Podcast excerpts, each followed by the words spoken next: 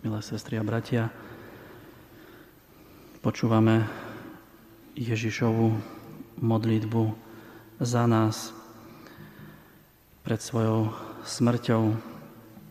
Ježiš dnes hovorí, neprosím len za nich, teda za učeníkov, za apoštolov, ale aj za nás, za všetkých tých, ktorí skrze ich slovo uverili vo mňa aby všetci boli jedno.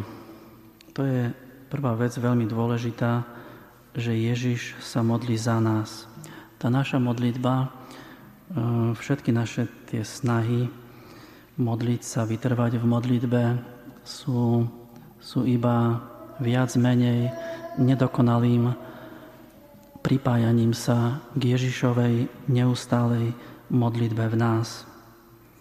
Stáva sa aj v našom ľudskom živote, že otec alebo matka prosia na smrteľnej posteli svoje deti, aby boli medzi sebou v zhode, aby vytvárali jednotu, aby sa zmierili.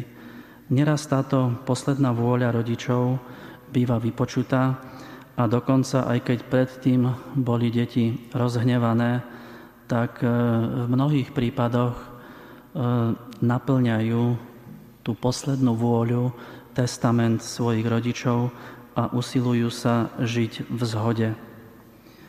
Ježišova modlitba za svojich učeníkov, teda aj za nás, čo veríme v Jeho slovo, má v sebe niečo z testamentu, z tej Ježišovej poslednej vôle, teda z toho najdôležitejšieho, čo nám chcel odovzdať.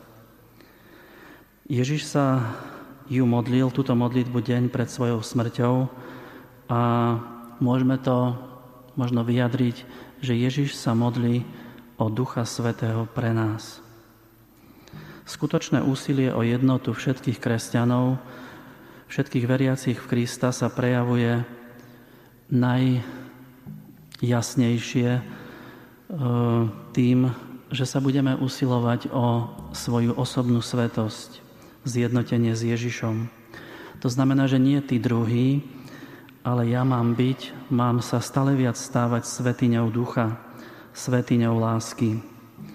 Zmierenie a jednota, o ktorú Ježiš prosí, začína s odpovedným plnením každodenných povinností, pred ktoré sme postavení. Plnením svojich záväzkov voči našim blížnym, aby nadišiel Duch Svetý, aby našiel Duch Svetý miesto v našom srdci, v našom živote, musíme zo svojho srdca vyhodiť ducha neprajnosti, ducha závisti, ducha nenávisti.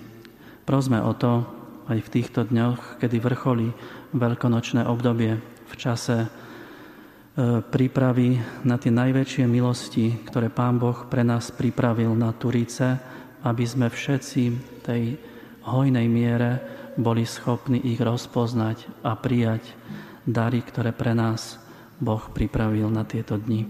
Amen.